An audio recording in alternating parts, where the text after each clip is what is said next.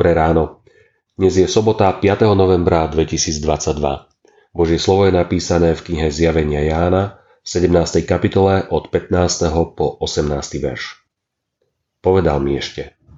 Vody, ktoré si videl, kde sedí neviestka, sú ľudia, zástupy, národy a jazyky.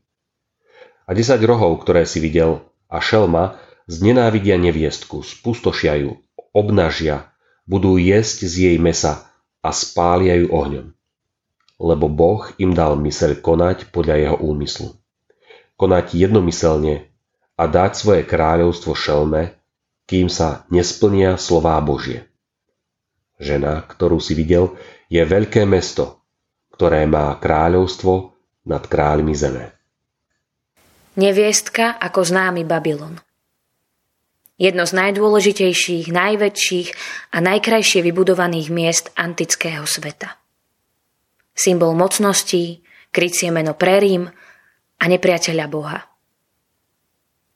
Nesmieme zabúdať, že slávna babylonská väža bola dráždivým modloslužobným pokusom človeka vzoprieť sa Bohu.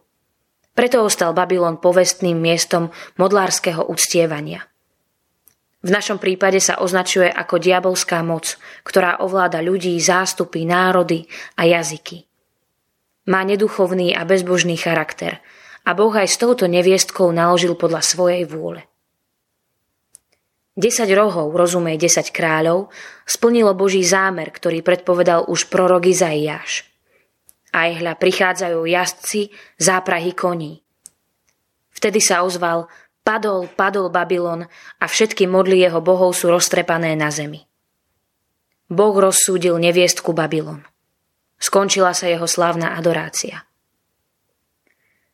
Je dobré, keď máme v živote ciele, ktoré chceme dosiahnuť. Je dobré, keď sa snažíme byť úspešnými.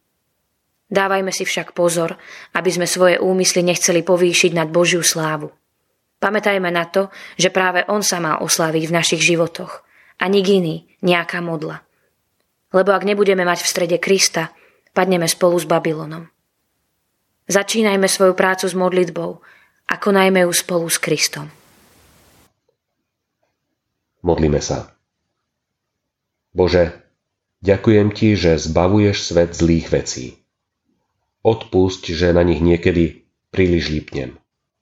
Prenikaj ma svojim duchom, nech vnímam Tvoju lásku a velebu a stránim sa všetkého, čo ťa uráža. Amen. Dnešné zamyslenie pripravila Zuzana Poničanová. Pamätajme dnes vo svojich modlitbách aj na cirkevný zbor Šahy. Prajme vám požehnaný deň.